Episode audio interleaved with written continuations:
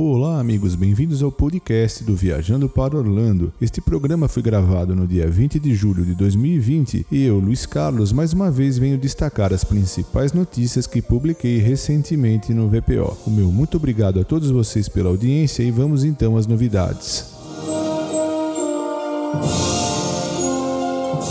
E vamos começar pelo complexo Walt Disney World Resort, onde no dia 15 de julho foi a vez dos parques Epcot e Disney's Hollywood Studios voltarem novamente a receber os visitantes. E para que isso fosse possível, Algumas atualizações importantes foram implementadas no Walt Disney World Resort para promover a limpeza aprimorada, o distanciamento físico e o contato reduzido. Além disso, vale destacar que atualmente a admissão nos parques da Disney é limitada e gerenciada pelo sistema de reservas denominado Disney Parks Pass. Destaque-se ainda que a utilização de cobertura facial é obrigatória para todos os visitantes com dois anos ou mais que devem também se submeter a exames de temperatura na entrada dos parques. E também no dia 15 de julho, teve início o popular Epcot International Food and Wine Festival, e mais uma vez os visitantes do Parque Epcot terão a oportunidade de experimentar uma verdadeira aventura gastronômica, passeando por seis continentes e degustando iguarias de dar água na boca nesta celebração do seu 25º aniversário. Trata-se de um grande encontro de culturas, culinárias e técnicas inovadoras de cozinha com chefes do mundo inteiro. Um verdadeiro paraíso gastronômico repleto de pratos deliciosos, vinhos finos, cervejas artesanais, destilados e outras bebidas para satisfazer totalmente a todos os paladares. Dentre as novidades deste ano está o guia digital do festival, agora disponível no aplicativo My Disney Experience, além de 20 mercados exclusivos e atividades divertidas para a família, incluindo o retorno da caça ao tesouro, Remes Ratatouille Hide and Squeak. Também como parte do entretenimento está o alegre Mariachi Cobre e a equipe rítmica Gemtors. E eu irei deixar na resenha deste programa um link para a página no Viajando para Orlando, onde você encontra uma lista com todas as ofertas deliciosas do Epcot International Food and Wine Festival de 2020.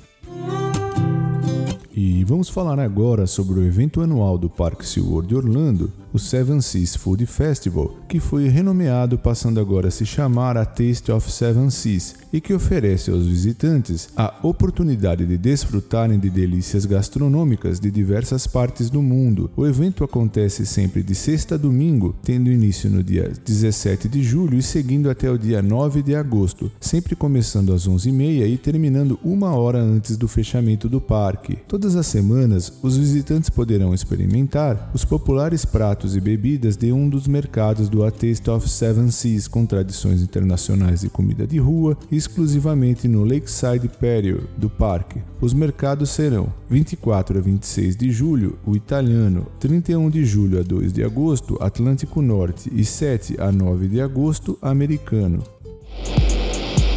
E começou no dia 17 de julho o evento Summer Nights no Busch Gardens Tampa Bay. Este evento dá a oportunidade aos visitantes de curtirem o parque por mais tempo e aproveitarem as atrações mais radicais da Flórida durante a noite. A festa esquenta quando o sol se põe e segue até o horário de fechamento do parque. O evento acontece até o dia 16 de agosto todas as noites e os espetáculos de fogos de artifício são realizados às sextas, sábados e domingos. O evento deste ano contará com um novo final de laser e fogos de artifício, refeições sazonais e horas estendidas no parque.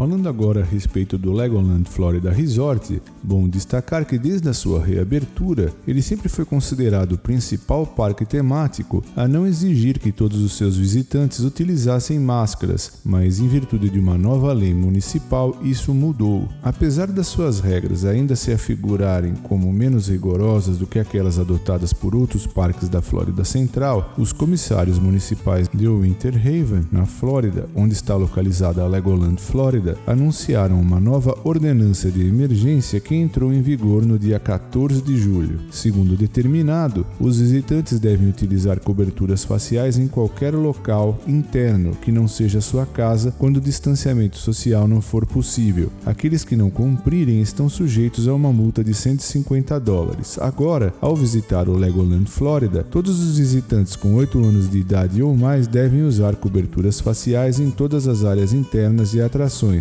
e os visitantes são incentivados a trazer as suas próprias máscaras faciais de casa, mas o resort também continuará a fornecer máscaras de cortesia.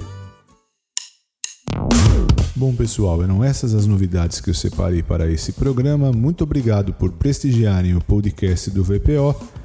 E antes de encerrar, eu quero agradecer aos nossos patrocinadores Orlando Tickets Online, Macrobaby e The Paula Realty USA.